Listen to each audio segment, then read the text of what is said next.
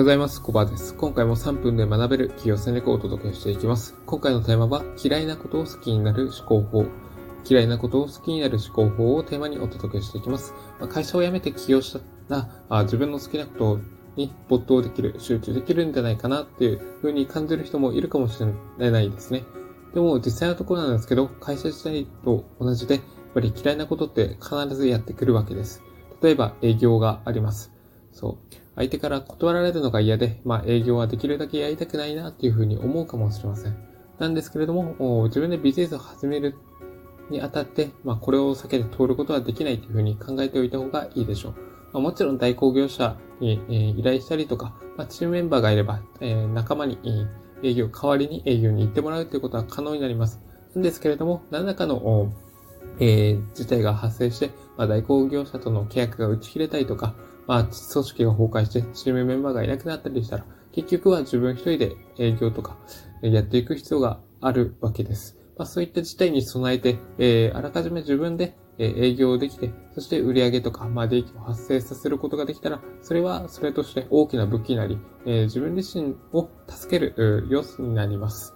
まあ、そういった意味で、えー、何ですかね、まあ、嫌いなことがあったとしても、あそれに対する向き合い方っていうのを変えて、えー、好き、少しでも好きになる、努力っていうのは必要になってくると思います。まあ単純に物事に対する意味付けとか解釈を変えていけば、えー、まあ好きだったりとか、まあそれ自体を楽しむことができるようになったりっていうのは十分可能なわけです。そう。まあどうすれば今やってることを楽しめるだろうか、どうすれば、えー、それを好きになれるのかっていうふうな質問を自分自身に問いかける。まあそれだけで、えー、脳が自動的に、え楽しんだり、えそれに対する、何ですかね、え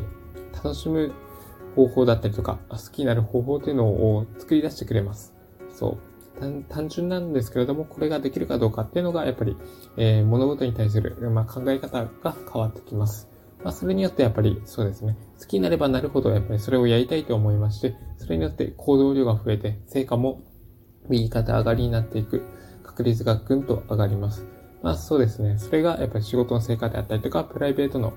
質、そして幸せにつながっていきます。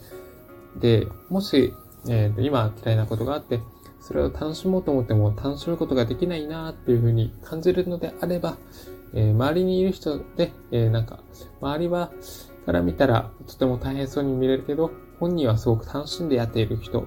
などがいる場合は、その方にちょっと質問をしてみるといいでしょう。どうやったらそういうふうに、えなんか自然体で楽しむことができますかとか、どうやったらその嫌いだと感じることでも、もそれを好きになれますかっていうふうな感じで質問を投げかけてみるといいでしょう。まあ、自分一人で考えてみると、こうか、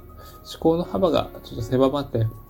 なかなか答え出すの難しいなって思うことがあるんですけど、まあそういうふうに、えーなんか自然体で目の前のことに没頭しているような人がいれば、その人に聞くことによって新しいアイデアや、えー、思考の幅を広げることができて、それ、それによって、えー、目の前のことを好きになったりとか、楽しむようになれるようになるでしょう。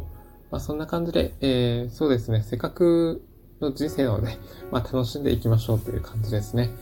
っていう感じで、